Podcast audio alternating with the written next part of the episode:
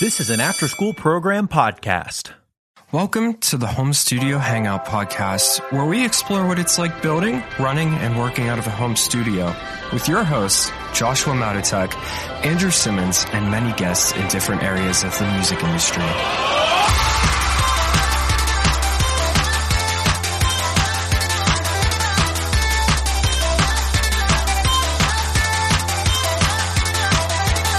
Welcome back to this episode of the Home Studio Hangout podcast. Today, me and Josh are here with our good friend, your good friend, my favorite TikTok meme consultant, Mr. Nick Dewar. What's up? How's it going? Good, man. I wake up every day hoping to get a message from you sharing an, some new dumb TikTok. Oh no! I wake No. up every day. To You're like, welcome. Yeah. I'm glad I could be uh, uh, helpful in that way. Yeah. Uh, Josh wanted me to start this episode out by talk, talking about your mad caffeine addiction. It's bad. it's gotten better, but it's bad. Here, look, look how close this. I got a whole case of yerba that close to me. Holy crap, bro. It's my second cup of coffee for the day. I'll probably get another one on my on my way to my next meeting. So we were we were talking about we were talking about uh caffeine stuff and how we're like trying to cut back. Josh is like, you need to ask Nick about his caffeine addiction because it's crazy. Bro, I remember Yeah. whenever you were telling me about how you were so desperate you were reusing espresso like uh grounds. Like you just like want to empty it out. And you're like, no, I could get another shot out of that. I mean, I do, I do do that sometimes. Yeah, like I'll, cause I'm, I, okay. When I make, when I make coffee now, my coffee pot broke, so I'll make a cup of just espresso, like four and a half shots of espresso, and just drink it like coffee. And then for my second cup, I'll just reuse those same grounds and make the same thing. It doesn't taste as good, and it's definitely not as strong, but whatever. It's not a real cup of coffee, but Balling on a I can trick my body into thinking that it is. That's right. Yeah, exactly. it's like, have you ever seen that? Uh, which, go ahead. no, I was gonna, I was gonna say what's crazy is I still have cut back on caffeine. I uh, I don't have as much as I used to, but uh, it's still a problem. I I need to cut back even more. I was gonna this time between the end of the last tour and this like the beginning of the next one, I was gonna cut all caffeine out and just completely like purge my whole system of it, but Ain't that no didn't way. happen because I have too much other stuff I I want to do, and yeah, Yeah. Caffeine gonna like caffeine withdrawal is hard. Oh, dude. Yeah. It. Well, I mean, it hurts like physically. Mm-hmm. Mm-hmm. Um, I was gonna say, have you seen that episode of uh the cave with Kenny Beats with Thundercat? Homie drinks. No. So they're probably there for maybe like an hour. Homie drinks like seven yerbas, Nice. And he's literally like freaking out on his bass, like and just like going Yeah. ham. Like I can't even imagine. Mhm. I would actually pass out from a heart attack. Oh, dude, it, it was bad. I, so when I was on the Rooney tour, like five years ago or whenever that was, I uh, we got an endorsement from Yerba, and I had never had it before that, and I was like, whatever, it's free, it's here. We, I mean, we literally had they drop off half, like half a pallet for us, like halfway through the or like a, at the beginning of the tour, and then refilled us again about, halfway through. Um, but yeah, I was just I drank one of them and I was like, this is nice. I'm just gonna keep going. And I started drinking them like water, and it, it got really bad. And that's where my addiction started, was because it was free and it was just there. Tour yerbs. Yeah. oh, dude. It was great and terrible at the same time.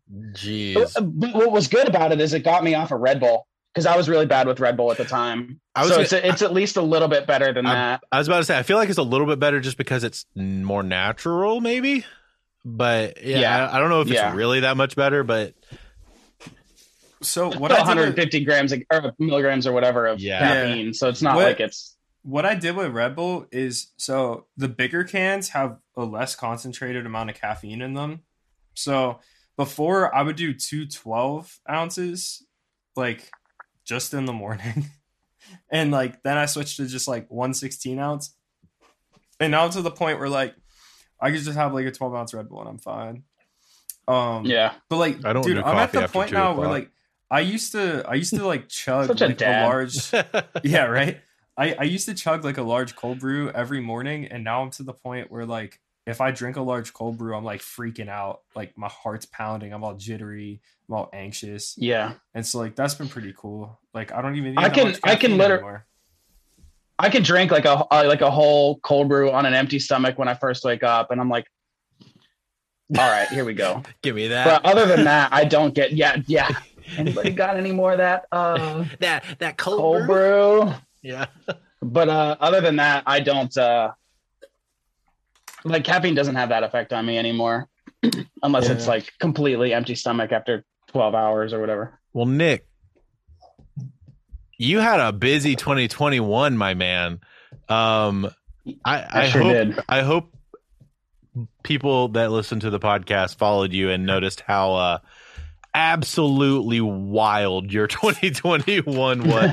you went from nothing to literally everything in a matter of like a week. Yeah.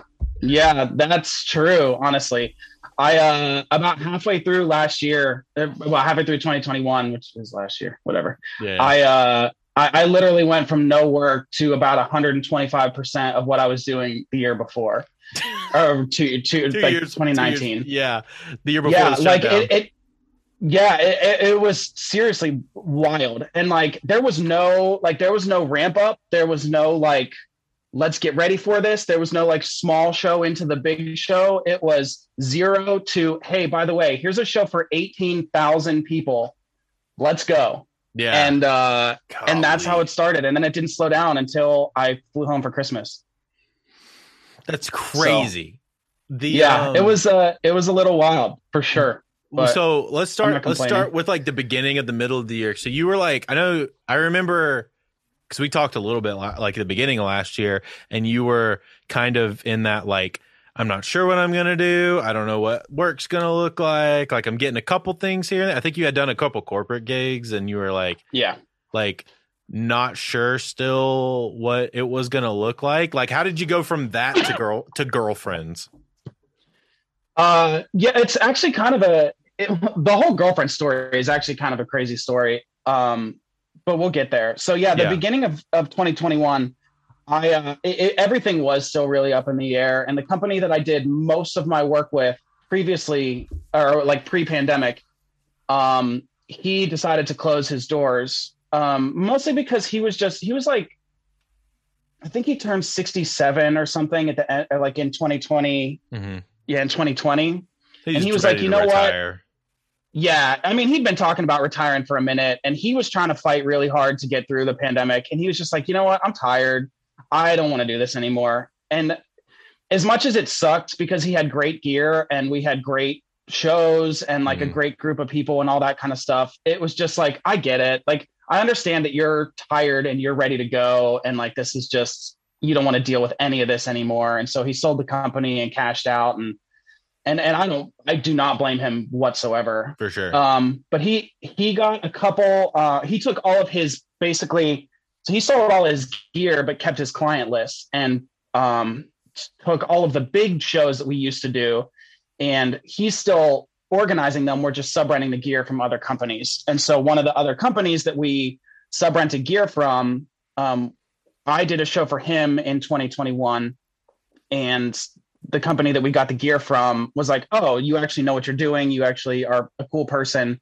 And so they started bringing me on for more shows and uh, just doing all kinds of, um, you know, all kinds of extra stuff and uh, giving me shop work and rebuilding all their speakers and consoles and stuff like that. And then, um, Which doing dude, shows that's kind of crazy because like uh, that's more than that's a huge blessing. That's more than a lot of people got coming out of 2020 Yeah. a, a lot of people were just like sure. get like a pot like people had companies shut doors and they were like, guess I'm SOL. Yeah, Yeah, well, yeah, that was something that was always surprising for me, just like from an outsider perspective. Like, you know, the pandemic is kind of whenever we started just like FaceTiming, like, you know, a few times a week, and we would just like sit there and talk and do whatever for like hours, you know? And so, like, every time I called you, like, it felt like 90% of the time you were like, oh, hey, I'm at the shop working. And I was like, what? like, like, Yeah. I thought that was impossible right now, you know? yeah. Well, Yeah, well, basically because for that for that company, basically what happened was um, at the end of the year, like the end of every year, they take like the last month or so and they um, fix all the broken gear, they fix all the broken cables, like they go through and they inventory everything and all of that. And when 2020 happened, they basically shut their doors and nobody came in or out except the CEO of the company. And so when everything started ramping back up, they were like, "Oh, we didn't do that because we were all everything was shut down. So now we have all of this back, you know, backlog of stuff that we have to take care of." Mhm. And so um, they they brought a couple of us in to like try to catch up on that and whatever. Um, and then yeah, we just ran straight into shows. Um, and because so many other companies closed their doors and stuff Mhm. during 2020, we just had more shows. And because all of these bands and artists and companies had taken so much time off, they were like, well, we have to come back. We have to do something. We need to do it. And so not only were there less companies, but there were more shows and in a smaller amount of time. Brother, we're like So- triple the amount of shows that would have normally happened in the first half of a year. Exactly. Yeah. I mean, literally, there were days, and, and, like this isn't even exaggeration. There were literally days where I had four show offers per day, and I like clearly I can't take them all, but four show offers per day, and that happened all the time. There were just were so many shows, and there were so few people. So many people in LA uh, that work in the music industry were like, "Yeah, I'm done," and they left LA, or they got other jobs that paid better, or you know whatever. And so there was you know, it was a perfect storm of cool and garbage all at the same time. Yeah, you know? that's wild. Okay, So, so anyway, yeah, back to the story. yeah. So here, so here's the so the bag. Yeah. So um, in about September or something, I got a call from uh, a company that was like, "Hey, we need uh, we're doing this country festival in Palm Springs, and we need somebody to uh, to to do front of house for one of the stages. Can you come down?" And I was like, "Yeah, sure." So I drove down to Palm Springs, did this country festival at uh, so it was like Wednesday, Thursday, Friday, Saturday, Sunday, or something like that and then it was done Sunday night at like three in the morning. So in between sets on Sunday night at about 9 30 at night, I got a call from my friend who at the time was uh, doing front of house for Paris. And he's like, Hey man, uh, what's the rest of your year look like? And I was like, Well, it's a little bit booked, but for the right thing, it could be completely open. What do you got? So he's like, Hey, so my friend is looking for a front of house guy. Um, for this tour. It starts pretty soon and it here's the dates, like here's the band, check it out. And I was like, okay, sure, whatever. So I pulled them up and I was like, oh, this is kind of fun. Um, you know, the the music's cool. They're they're a real, you know, they're real artists, like they're real band, whatever. And so I he gave me Mike, the guitar player for the band's number, to talk with him through some stuff. And I was like, Mhm. okay. So talked with him. Mike was like, cool, you sound like a dope dude, like you know what you're doing, and like you're a cool hang. I'm gonna pass you to the management for the band. And I was like, okay. So then I called Brad, who's the manager, and uh, we talked for like 30 minutes. And he's like, hey, so we're actually rehearsing tomorrow in uh, in North Hollywood. Do you think you could show up? And I was like, yeah, sure, I guess. Um, so With a three in the morning call time, like in time Yes. for your previous thing. Yeah.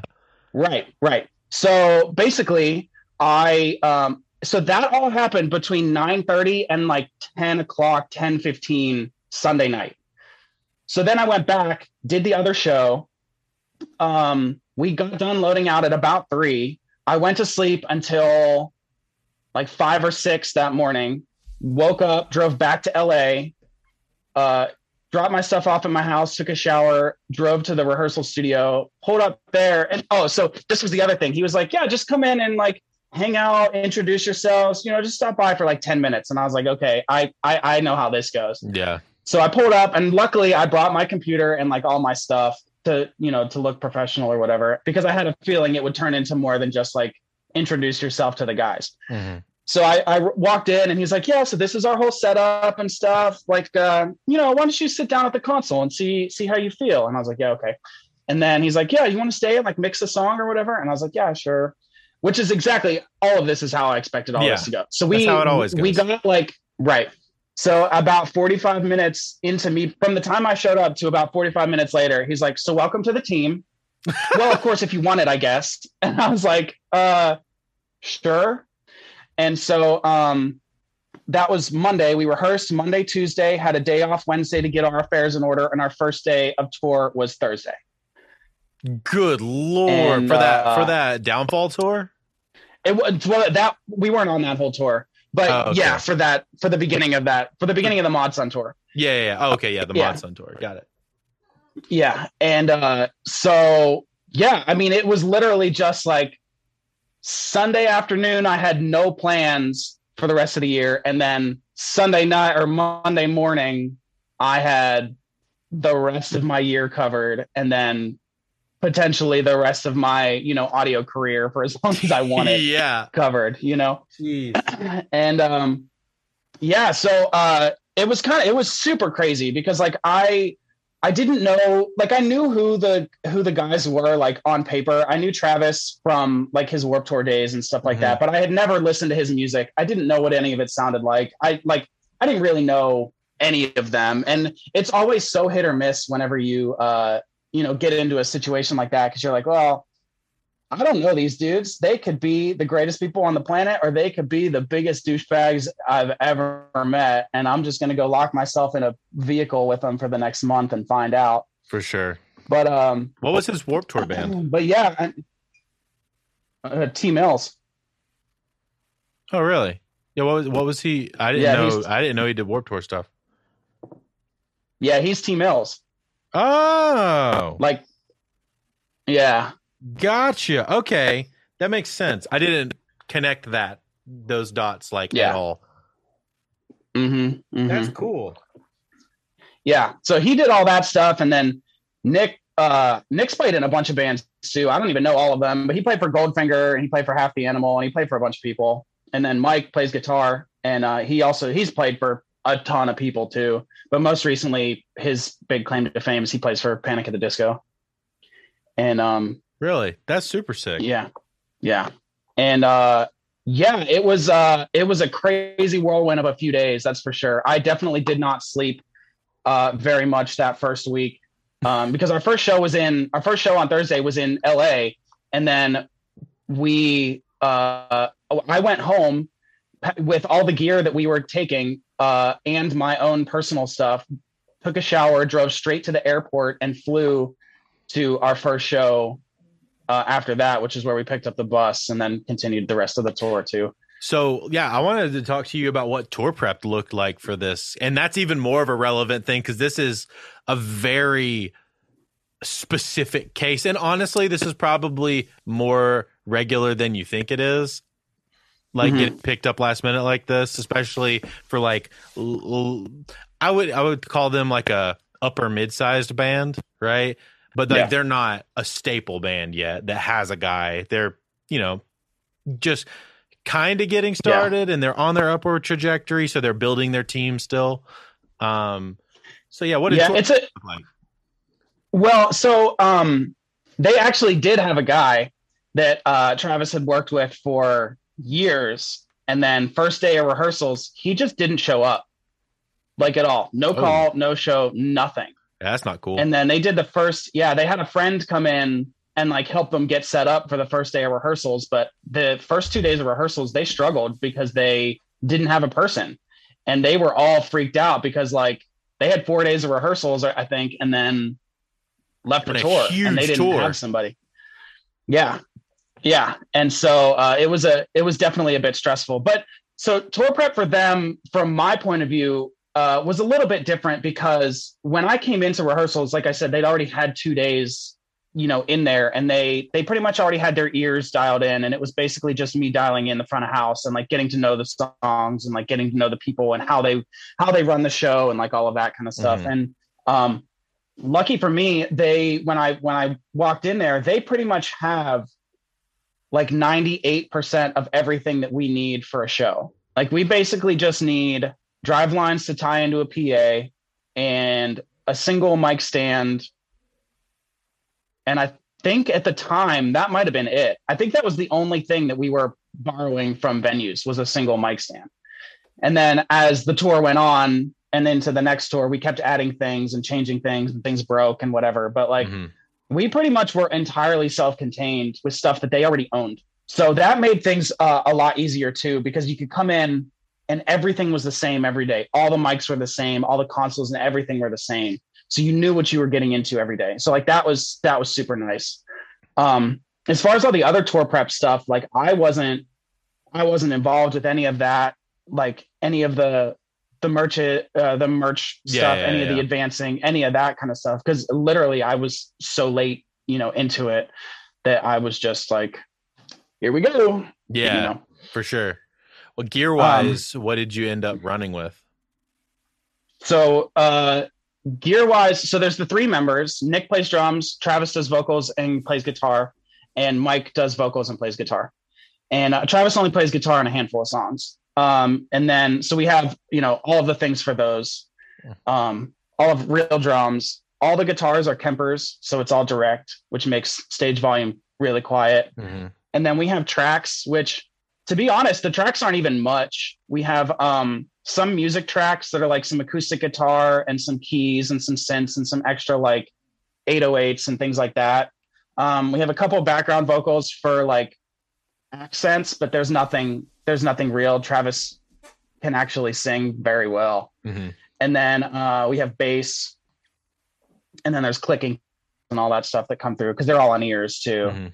and then um, they have separate monitor control for all of their ears. And then I was running a, an X32 at front of house um, for everything. They're So, running and I, I, a by the, X32 rack for the stage for like monitor control like stuff. Pre- pretty pretty much, yeah, yeah. And then um, yeah, and then I had an X32 compact out front. And by the end of the tour, or by the end of the second tour, I was pretty much max. I was maxed out on everything because I ended up adding some extra stuff and you know just things for ease and to make Mhm. it things sound a little bit better. And we added audience mics and we added uh, talkback mics and Yeah, that's. I feel like audience like mics so. is something that you don't think about until you're like playing a lot, and you're like, ah, I wish I could hear without having to do this Yeah. all the time. Yeah, yeah, and it, it makes it hard when you don't have a full time monitor engineer because like audience mics in the middle of a song can also be terrible. hmm It just depends on the artist and the venue and excuse me, sometimes the crowd and stuff like that too. Because I mean, you will get smaller venues and people will go up to the audience mics and be screaming into them like this, Yeah, and you're just like, hey, that's not helpful. that's not for that. it's not yeah um but yeah i mean it, it definitely helped and it, it, they just have a little touch of that kind of stuff in there but yeah it was uh i mean it was a it was a little bit of a learning experience for everybody to try to get back onto the you know back into things again and um, I feel like the whole world was getting back. yeah yeah i mean that that side of things i mean we can get into that too i mean touring during st- you know still during covid times was was wild and was very different and was really hard in a lot of ways a lot of ways Yeah, no, Um, I'd, I'd love to hear because I feel like I had a couple people like, um, like oh, photographer from Fit for a King. Like he was, they Mm-hmm. were, they came through and he was like, yeah, can't hang out with anybody. Sorry, wish I could. Uh, we went to a Mhm. tour, we went to a festival, and like the Ghostness I was playing, and like I was working with a different band, and Chris was like, I can come hang out with you guys outside, but I can't like we can't go hang out in the rooms or anything like that. Like it's really, really locked in. Yeah, yeah. So for us, um, the first tour, basically, uh, so it was uh, three band members and three crew members, and we tested every single show day. Um, we were only allowed now, with the exception of a couple people, me and the merch guy. Um, but pretty much everybody else was allowed in the green room, the bus, or on stage when there were people in the venue, and that was it. Like when the when the before the venue doors opened, you know, we were allowed anywhere. But other Mhm. than that, like we were only allowed in those couple places. Um, just because as soon as you get in rooms full of people, you don't know what's going to happen. And Mhm. at this point, somebody getting COVID shuts a whole thing down, like a whole tour down, and like that's Yo, all of our paychecks. And that's I didn't even think about stuff. that. Like, out of all the people on that tour, you and the merch guy were the most likely to get COVID, and neither Oh, yeah. of you did, which is pretty cool. Or at least I know, You know that what? you didn't, but I, I'm not sure. Yes. Yeah, so we were extremely lucky. Um, now, granted, we also it was another thing. We also masks were enforced very strictly on our crew, and for the most part, all of the other bands were very, very strict about it as well.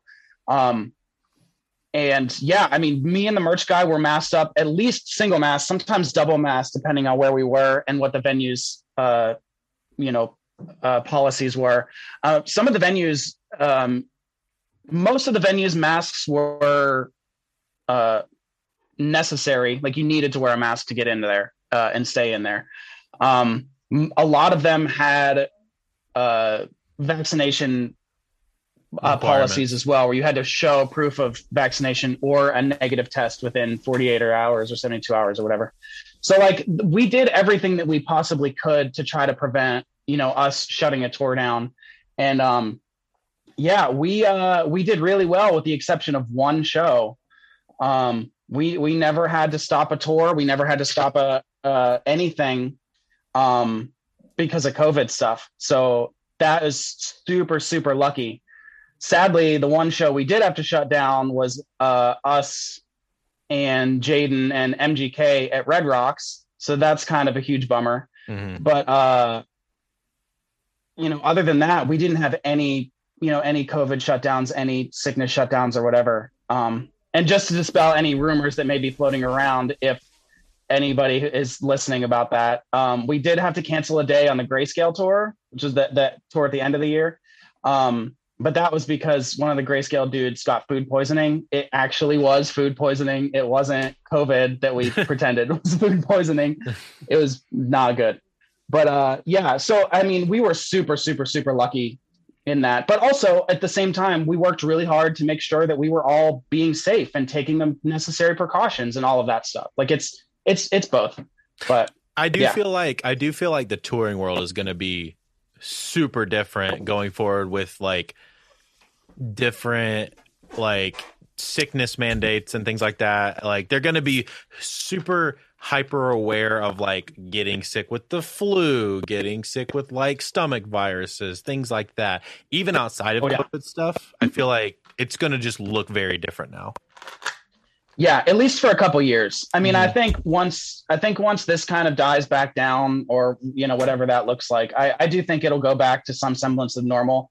But uh, for now, it's definitely going to look very, very different uh, in that way for sure. Um, mm. And I mean, you know, same thing. Like we were all we were all on like tons of vitamins and immunity shots and like all of that kind of stuff. I mean, we were doing our absolute best in every way to, you know, to uh to keep from from getting sick at all. Yeah. Um so you did, yeah, it, it's definitely going to look different for sure. For sure. So you did two two tours. You did the the Mod Sun tour and the yeah. it was their the other one was their headliner that with the with grayscale right or was it grayscale so yeah so the so the, the first tour was mod sun's headliner and we were direct support and uh then we had a bunch of one-offs in between and then we went uh, to, on the Grayscale tour, and that was Grayscale's headliner, and we were direct support again. Mm-hmm. Um, and then we had a couple one-offs uh, after that as well. Okay. Um, some of yeah, some of those one-offs were the ones with MGK, uh, Machine Gun Kelly. Um, and then we did a, a, big festival in Florida, and we did a couple other you know different things like that. But um, yeah, those were the two. Those were yeah, the two tours. Those were the two main ones uh, with like sprinkles yeah. of other stuff in between. Um, exactly. So, what was I, I saw? And you talked to me about this a little bit. Um, you you did some. You were talking about doing some mixing, like in your hotel room of the songs or something like that. Like, what yeah. was that for? Like, and is that just for mix practice, or is that for like new song stuff, or is that just for like what exactly? or mixed practice? Yeah, so there's yeah, so uh there's a there's pictures on my Instagram and other places of me with the entire mixing console in my hotel room watching Futurama. And uh basically what I did is I brought the console up. So most of the shows, if I had time, I would set up my computer and I would multi-track out of my computer or out of the console into my computer and record every show multi-tracked out. Um, a lot of them I also recorded a two track directly off the console as well. which is basically sums what's coming out of the main PA straight into a left right and then Mhm. records directly to a flash drive. Um, but what I'm talking about is literally like real multi-tracking, like kicks on one track, snares on the next track, hats on the next track. You know, like Yeah. you're audio people, you you know what I'm talking about, multi-tracking. And then I so what I did is a piece of the way through that tour, I was like, you know what? I have a day and a half in this hotel room by myself. The mix is fine, but I feel like it could be better. And so I brought the whole console upstairs and plugged my computer in. And basically, what you do is you set it up so that it's flipped. So instead of what's coming into the console recording out to your computer, it flips it so that what's from your computer is then coming in through your console. And it comes in, it's called virtual sound check for, for live sound people. And basically, it takes your kick track and it puts it directly. On, I mean, you have to route it this way, but it takes your kick track from your computer and routes it directly to the kick channel on the console. And then everything else just falls in line. And so all you can do is you can plug in real studio monitors, or what I did is I just used my in ears and um, listened back, and you can mix all of that on the console in real time. So, because the multi tracks to the computer is just gain staging. So, or it's just the, yeah, the, the gain. It Mhm. doesn't pull anything else. It doesn't pull EQs. It doesn't pull compression. It doesn't do anything else. So it's just the gain hitting that. So, um, the head amp gain, whatever. Um, so yeah, so then when it comes back, it's just like they're playing right in front of you, uh, except they're not. And so you can mix in real time. And so I basically just rebuilt like 70% of the file in my hotel room uh, to make it just because I think it, it could have been better. And then after we came back, it was. So whatever. But I was gonna say, uh, do you but yeah, feel it was like it was cool. was and a it's that's big jump? Do you feel like there was a big jump like between I- that that before and after that? I mean, I'm not going to say a big jump, but it was this, like because I don't want it to sound like what it sounded like. I don't want it to come off as if it sounded bad before, but um, there was definitely a, a significant improvement. Yeah, I mean, and just because it's like you got, you know, when you have 30 minutes to set up everything, sound check, and leave in a venue, you don't have time to sit there and fine tune like every little weird snare drum frequency and every weird little tom hit and stuff like that. And so when I when you sit back that way, you can dive more into that kind of stuff. And you can set up um I set up a lot more hotkeys and like things like that to help. Hotkeys is the wrong word, but it you guys know what I mean by that. Uh to little- like the help little with quick, the um, little quick push buttons on the right side of the M32. Yeah, or the X32. Yeah, yeah, yeah, yeah. hmm Um, Um, but so basically, like when I push this one button, it takes me directly here, or that push this button, it automatically starts recording, or you know whatever. Just things to help me save time too, and and get Mhm. faster with everything. And Yeah. um, it definitely, it definitely helped. It definitely was a significant improvement. And honestly, had I um, had I had the time pre-tour, I would have sat down with those multi tracks and done the done the same thing, you know, before we left. But I, I just didn't have the time. Like, Yeah. we, no, none of us did, Mhm. you know, because of how it how it all kind of came together. Um, but I mean, yeah, technology is a great tool when you, you know, actually use it.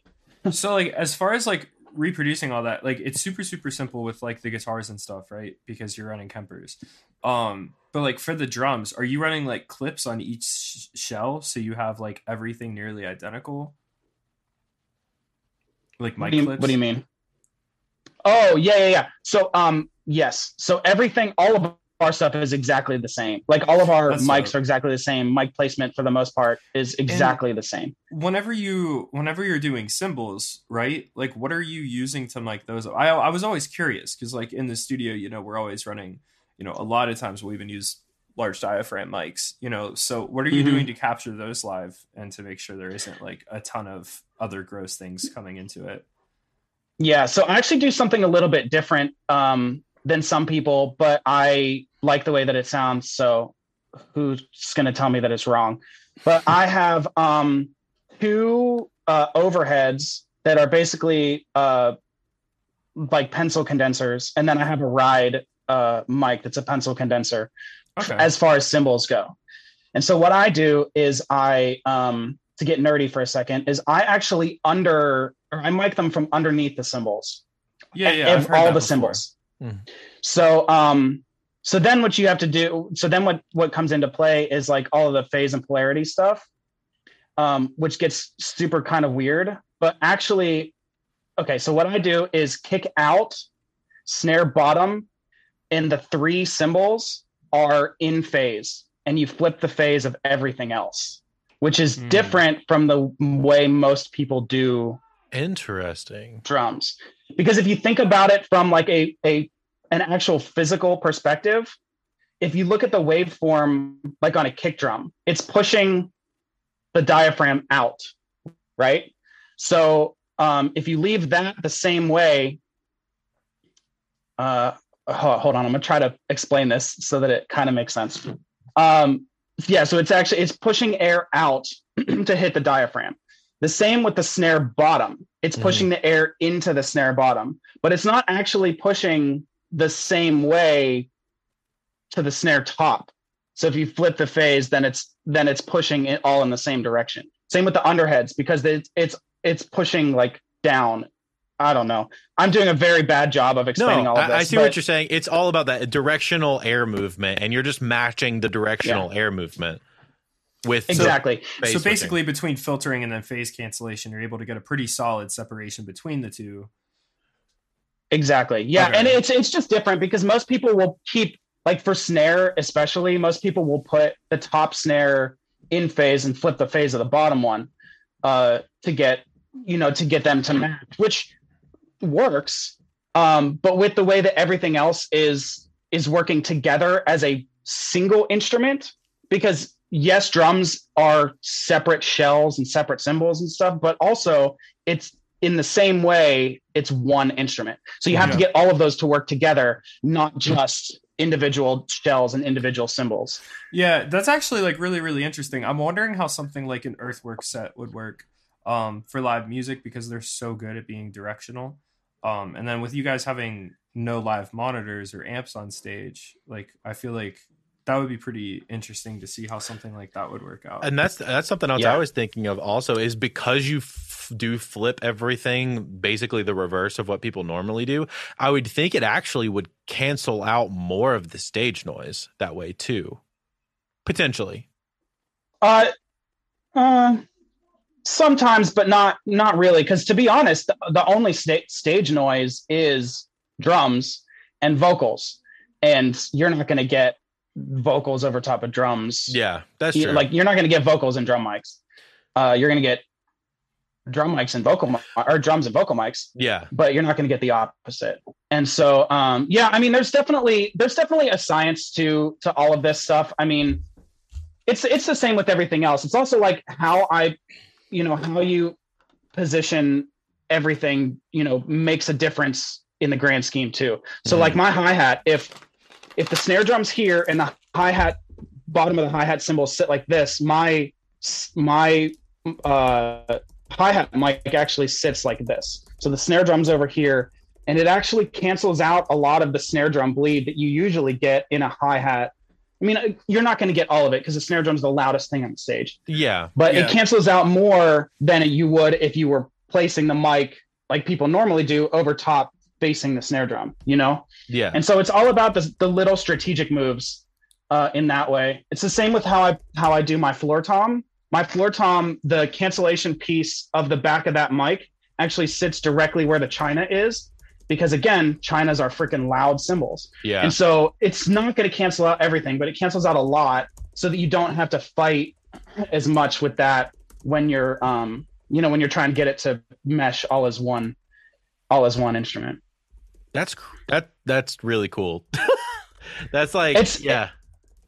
Go ahead. yeah it, it's weird and it's um it, i mean it's fun to like when you have the time to actually sit down and like practice the difference of this and like when you have when we have longer sound checks and stuff i've actually sat down and changed the phase to the way everybody else normally does it Mhm. and it just doesn't sound as good like it doesn't it doesn't sound like it's pushing at you because it like it Right. doesn't you don't feel the drums the same Well, also You know, with that much movement and stuff like that, I wonder like how in phase like these things actually are when you're in a super loud environment, and then you're also dealing with True. like imperfect sound stages and stuff Mhm. like that. Like I feel like you deal with a lot Well, of phase issues live, so like things like that really don't, you know. Yeah, exactly. of- I mean, I'm I've actually- met so many live engineers who will actually um, measure out like the the distance from the overheads to the snare drum to make sure they're all in phase. Mm-hmm. Which, like in a studio, makes sense, but it, like live, it's not. It's not the same. It, it's not the same at, at all. Like, yeah, it's not the yes, same. there's there's pieces of it that that Puppies. Keep going. um yes there's pieces of it that like transfer over and whatever but it's not it's not at all the same um because again you're not getting you know you're not getting the um the isolation on a on a s- real stage that you're going to get in a studio Even with Like, floor, even without having floor monitors and things like that. Exactly. I mean, there's natural Mhm. room ambience and stuff. So yeah, I'm actually and uh the capsule that I use for Travis is a really good one. And so on the smaller stages and stuff, it picks up more of the cymbals than the overheads do. Like most of the time, um, I don't even have much of the overheads in the PA because the room is smaller and it's just reverberating everywhere and it's all coming through Travis's mic. And he's super I, I there's so much compression happening on his vocal that like everything just pops through too. So Mhm. you know. yeah. It's that's I- also things that you have to fight with that you don't I'm- have to deal with in a studio. I'm actually texting Lee right now because I felt like I heard somebody. I know it wasn't you who told me about making cymbals underneath. Um, so I was texting him to see if he was talking about that. He said, "Yeah, yeah, yeah." Like for some of the live stuff that he's had to do, he- he'll also like the cymbals underneath. Um, Yeah. And I mentioned about how you flip the phase, and he was like, "Yeah, no, that's that's a great way to do it live." That So I makes a wonder lot if of he does sense. the same thing. Lee's like such a drum wizard. Like I always like to ask him about Yeah. these things. You know? Um, Yeah. You should. Hey, did, also speaking of which, did you hear hit the uh, just a random thing? Did you watch that that Teddy Swims video? That I think Josh posted it or Josh Reed ta- posted it or something like that. It was a Did I watch it? Yeah, No. did you watch it? Um, it was a video of them doing a song that they had just released live. Um, it sounded like a studio version, like how clean everything was. Yeah, I thought crazy. it was a studio version, Oh yeah, yeah, yeah, yeah. but it was on like a s- on like a soundstage. yeah. You, you should watch it. I'll send it to you. It's crazy. Lee's how clean actually he a wizard, man. Yeah. Actually a wizard. Um, Yeah, honestly, you guys could probably talk forever about. Oh yeah, Live You, stuff. you two 'Cause- need to connect because like he does a lot of live sound mixing and like as far as like mixing for records and stuff. And since you do a lot of live sound like front of house work, there's a lot of that overlaps there in a lot of. Well, I mean, also ways. like at, at Kegsmith, you know, he was doing the broadcast mix. yeah. Mm-hmm, hmm It feels like there's something Yeah. in my ear. Um. So Sorry. I mean, I guess uh, less than normal because of COVID situations. Was there anything on either one of those tours that happens that would like that was like either a highlight for you or something really cool or something kind of funny or crazy or anything like that? Yeah. Any highlights? I know what Josh wants me to say, and I'll say it later. um, yeah, I mean, the, honestly, there were a ton. See, the the first part about all of this is, like I said at the beginning, like you never know what you're getting into when you work with a new a new band, a new artist uh, at, at all. Like you could be walking into the worst people on the planet, and um, that's simply not even close to what happened. Uh, these guys actually turned out to be some of the best people I've ever met period, let alone in the music industry. They're ridiculously nice. There's no egos. There's none of that garbage. Um, they're all ridiculously talented. It's annoying. Um, and even when things go wrong, because like it's just it's live music, things are gonna go wrong. Even when things go wrong, it's like, okay, that sucks. Let's never do it again. How do we make sure we never do it again? And like Mhm. that's how the conver- that's as heated as the conversations ever get. So like that's freaking dope. Um, and actually, I was texting one of them to, earlier today about other stuff. Like they're just they're just solid people, and it's that's Mhm. great. Um, so we had a lot of like stupid adventures, and like would go out and just get, you know, be dumb uh, often. Um, but the one that Josh wants me to talk about is we were in Biloxi, Mississippi, and on a day off. And if you know anything about Biloxi, Mississippi, you know that there's basically nothing there. Uh, and um, so we went to this mall, and me and Travis were walking through like one of the one of the sections of the mall, and we walked past a Claire's. And he looked at me and he goes, "I'll give you a hundred bucks right now to pierce your belly button." and I said, "Okay, look, dude, I need to be honest with you. Um, I'll do it, but not at Claire's. Like that's not that's not the move." And he's like, "Are you kidding me?" And I was like, "Yeah, whatever." Oh, and a previous conversation. So this was on the second tour. This was on the uh, on the grayscale tour. On the first tour, uh, we were talking about somebody getting a girlfriend's tattoo, and uh, Nick said something like, "That's crazy! I can't believe it." And I was like, "Whatever, I'll go out and get one right now. I don't care about my body." and uh, he laughed, and he's like, "Whatever." So we're in uh, we're in Biloxi, Mississippi, and Travis is like, "No, seriously, I'll give you a hundred dollars to do it right now." And I said, "Look, dude." You don't have to keep convincing me. I'll do stupid stuff on my own just not at Claire's. like Claire's is not the move. We got standards. or something like that. Yeah, exactly. so uh, we moved on and we were like we went shopping and got these weird we you know this like airbrush uh, stations in like rundown malls like a guy will literally like airbrush sunsets and stuff. So Travis got like girlfriend's uh, like a sunset T-shirt with the girlfriend's logo and stuff on it and a hat and is weird. There's also a bar inside the mall. It is a very weird place. Yo, that sounds lit. I loved Let's it. go to the mall. But it was weird. yeah. Uh, so anyway, so then uh, we are in Pomona, California, and uh, we set up everything, and we we were like halfway through the second this the grayscale tour, um, and uh, we walked outside, and it was me and Travis and a couple other people, and one of our other the, our other our stage manager tech was like, um, "I'm hungry. Like, where's there to eat around here?" And one of the girls goes, "Yeah, there's a tattoo shop." a bookstore and a coffee shop, but there's not really food. And he's like, well, tattoo shop. Maybe we'll just go get tattoos right now. And I was like, you don't have to tell me. I'll do it. Whatever. I don't care. I told you I don't care about my body. And uh, Travis looked at me and he goes, no, seriously, you won't get a girlfriend's tattoo right now. And I was like, I just said that I would. I will. And he was like, what? You're going to get a, the whole girlfriend's logo uh, tramp stamp on your on yourself? And I was like, a tramp stamp though uh, I don't know if I could do that. He's like, fine, then get the girlfriend's logo right around your nipple. And I was like, oh, okay, whatever, I'll do it. I don't care. He's like, no, seriously, I'll pay for you. I'll, I'll, do it right now. And I was like, I already said I would. and then the tech was like, I'll chip in a hundred bucks. And then uh, somebody else was like, I'll chip in another hundred bucks. And Travis is like, whatever, I'll match it. I'll give you a hundred bucks too. And I'll pay for everything. And I was like, yeah, it's fine. And then Travis was like, wait a minute, do you remember Mississippi? And I went, yeah. He's like, you won't do it. You won't get them both done right now. And I was like, I will. I will. And so Travis's friend walked to the tattoo shop and was like, hey, do you guys have time to do a tattoo and a piercing right now? And the guy, the girl was like, uh, we don't have time for the piercing, but we can do the tattoo. Just give us, you know, a couple minutes to draw it up and whatever. And so we walked in, and literally, as soon as we walked in, the girl who does all the piercings went, Wait a minute, you're the person who wanted to get the piercing? And I was like, Yeah. She's like, We have time now. I was like, Let's Okay. go. This is the content we came for.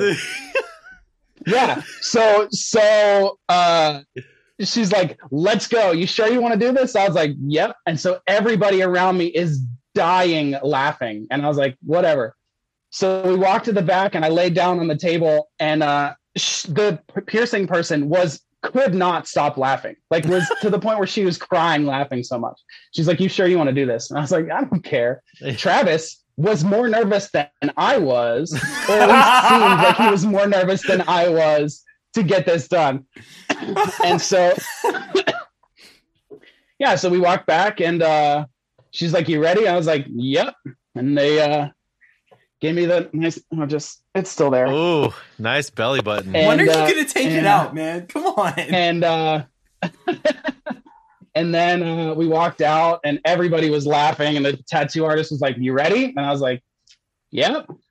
And then they, uh, yeah. So then yeah, I got the nice little girlfriend's logo right there too. nice. And uh, Hey, it's classy Yeah. though. I know. And I can say that it's like uh it's in reference because they have a song called Tattoo. And the, the chorus of the tattoo is uh, I got a new tattoo because it reminds me of you and all this stuff. And there's um there's a part in one of the pre-choruses that says like uh I try my hardest to keep my promise and so I put you right where my heart is. I got a new tattoo because it reminds me of you. And I was like, that's why I got it right here because it's right Hey. my heart. It reminds me of you. Oh, Travis like, that's the dumbest thing I've ever heard. I love you. I uh I just want it to be known that last night I was playing hardcore search and destroy. And for those of you who are Call of Duty fans, you you understand the concept of hardcore search and destroy's game chat, where in between rounds there's just a lot of trash talk and screaming and shouting. And I told a guy who kept who kept heckling, you know? All right. I told him, I was like, you sound like you have a belly button piercing and the entire game just started screaming with laughter. So, yeah. Well, and that's only Yeah. because I So- keep thinking about your belly button piercing. That's the only reason why Yeah. that came to mind. So, Ultimate well, insult. okay. So to keep to keep going with this because I I can tell you guys are enjoying this. So um uh yeah, so the the bet was that I would have to keep it until the end of the tour and I still have it, so I won that bet. Um Easy as like five hundred bucks you've ever made. oh dude, yeah. Yes, very much so. Yeah. Um, but uh, it definitely got infected. Well, actually, I almost lost because um, so it got infected, and I almost took it out because it got infected. But I cleaned it and kept up with it and fixed it. And then we were in Harris. So we had Harrisburg, and then fly date to Tampa, and Tampa was the last day on the tour. In Harrisburg, I woke up that morning, and the screwball at the top of it was missing, and so it started to come out. And I was like, I'm going to lose this bet on the last day. There's no way. And so um, I put a piece of gaff tape over it, which was stupid, but whatever. And uh, walked, I walked to the nearest tattoo shop, which was not open. So I walked another, I ended up walking like nine miles this day to another tattoo shop to get another another one to go in. By the time and somewhere in the walking, it had fallen out. So it was just an, completely empty. And so I got to the second tattoo shop and bought a new belly button ring and uh, got back to the bus. And I had to almost re pierce it entirely because it Oh. had closed up so fast. And literally, Travis was sitting on the side of the bus going, "Ugh," and I had to leave because it was so. Yeah, like I could feel it pop twice because it had closed on both sides of the hole. It was gross. So, um, I don't know if we want to leave this story in or not. we will. I'll tell it. no, it's I'll tell it. No, this next part. Oh, okay. Uh, uh, but uh, so we went to this really nice steak dinner at, in Tampa after the whole thing was done. And This um, is the story Josh I is came nodding for. so hard right now. We're gonna have to cut this one out, boys. yeah, we we, Just we keep on might. going. We, This isn't We'll very see- we'll family see. friendly. we probably should, but I'll tell you anyway because you'll enjoy it. Yeah. Yeah. But um, so we went to this really nice steak, or this really like really high end steakhouse, and we got a nice bottle of wine, and we like celebrated the tour, and it was great. So at the end of it, Travis goes, "You guys want to go to a strip club? We're going to a strip club." And a couple of the guys were like, mm, "I don't know if I want to go to a strip club right In now." And Tampa. Travis is like, "Yeah," and Travis Ugh. is like, "Nope, we're going." Bro, and Tampa's you guys have- wild. You could get Michelin star Yeah. chefs to cook you food at, at, at strip clubs. My coworkers were telling me all about it when I lived down there. I was like, Yeah. "What do you people do?" And they're like, "Oh, well, in, it's just kind of a given that when you're in your 20s, you just club, and then Mhm. you get serious when you're in your 30s." I was like, "So that's why y'all work at car dealerships now?" Yeah. So so Travis is like, no, this is a bonding experience. Everyone has to go. And like he was very serious. He's like, we're we have to go. Everyone's going.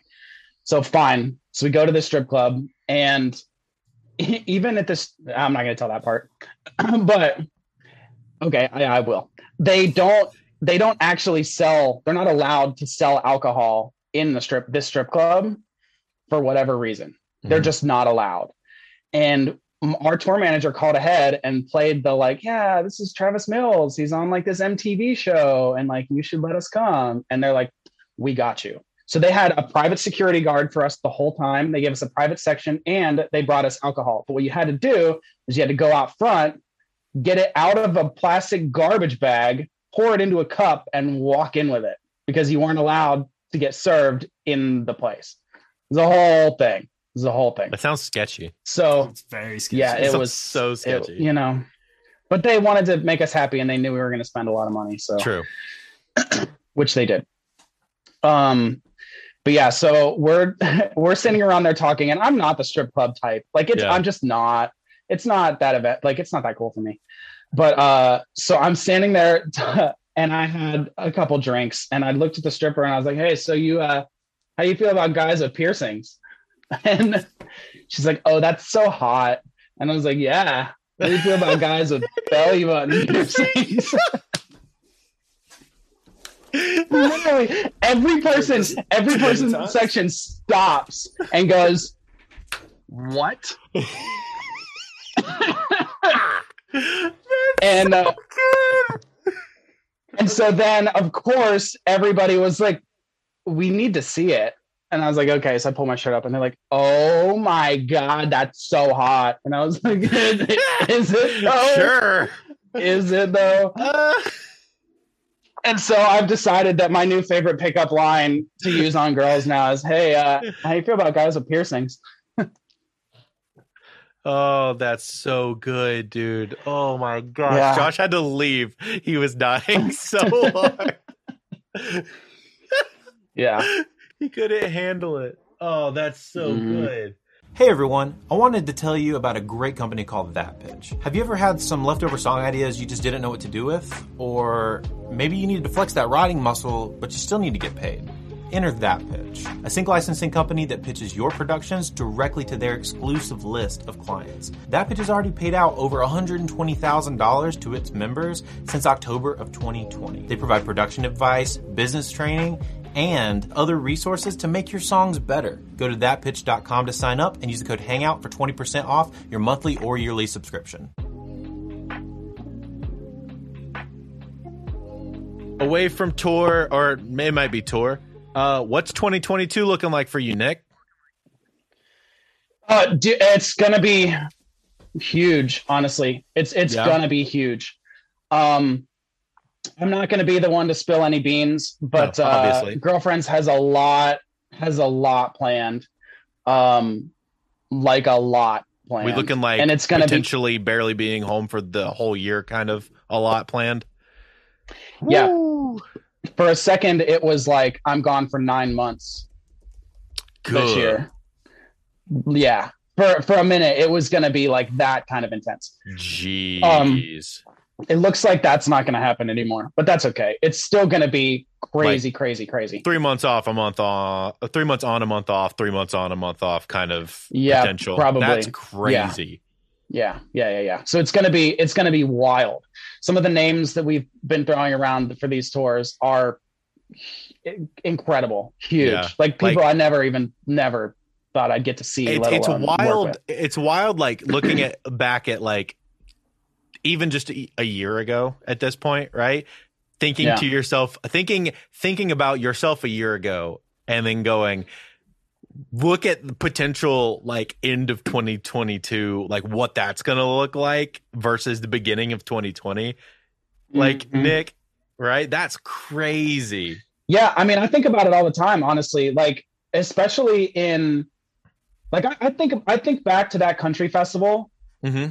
Like right before I got the phone call to go work with girlfriends, and I was like, I don't know what the rest of my year. My year is going to be boring, and I like I literally remember having that thought. Like, the rest of my year is going to be terrible. I'm going to be doing shop work. It's going to be awful. I was like, I need to get back on the road again. And then at the end of that, I got the phone call that, I mean, like not to be dramatic, but I really think that that phone call changed my whole life. Oh no, for serious, it did because I mean, this is Yeah, this yeah. is a, this is this is the situation that a live engineer wants, right? Yeah. you are the guy until you don't want to be the guy anymore. Yeah, until I screw up badly enough, or until I don't want to do it anymore. Exactly. And at this point, like nobody plans on screwing up badly enough, and they like me as a Yeah. person and as an engineer. So like, Mhm. and they're gonna they're gonna be willing to cut you breaks within reason because they're course, nice yeah. people. yeah, absolutely, yeah.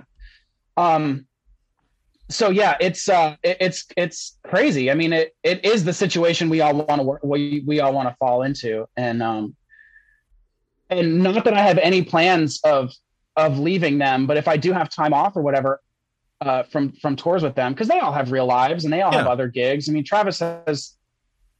I don't know how much of this is public knowledge, but he has at least one MTV show. Um, he has his Apple podcast. Nick runs like six companies or something stupid. I don't know. Like they all have, you know, other lives. So if if they decide to take time off, I've already had offers for multiple other tours uh, with Well, yeah, multiple th- other artists. and that's what I was gonna. this That's, year. that's so that's something else that I was thinking about too. Because um, so you you met Bowman. Uh, Bowman is just now getting into the live like touring scene and all that kind of stuff. And something Mm-hmm. that Chris Davis and also um, Bowman were, have both been saying is there's such a need for live guys right now yeah. like and it if you were going to get into the live touring industry now's kind of the time the best time to do it because there's such a Yeah. need Mhm. you can get on tours that you have I- no business being on just because you're available I mean, that's kind of true. And granted, um, I don't like suggesting those kind of things because it can get dangerous. like if you really actually bite off more than you can chew, for it sure can be a very bad time. for sure but, I uh, mean, but at the same are- time, if you are capable Yeah, but at the same time, you're you're absolutely right. I mean, there's there's very much a need right now for for you know live sound engineers.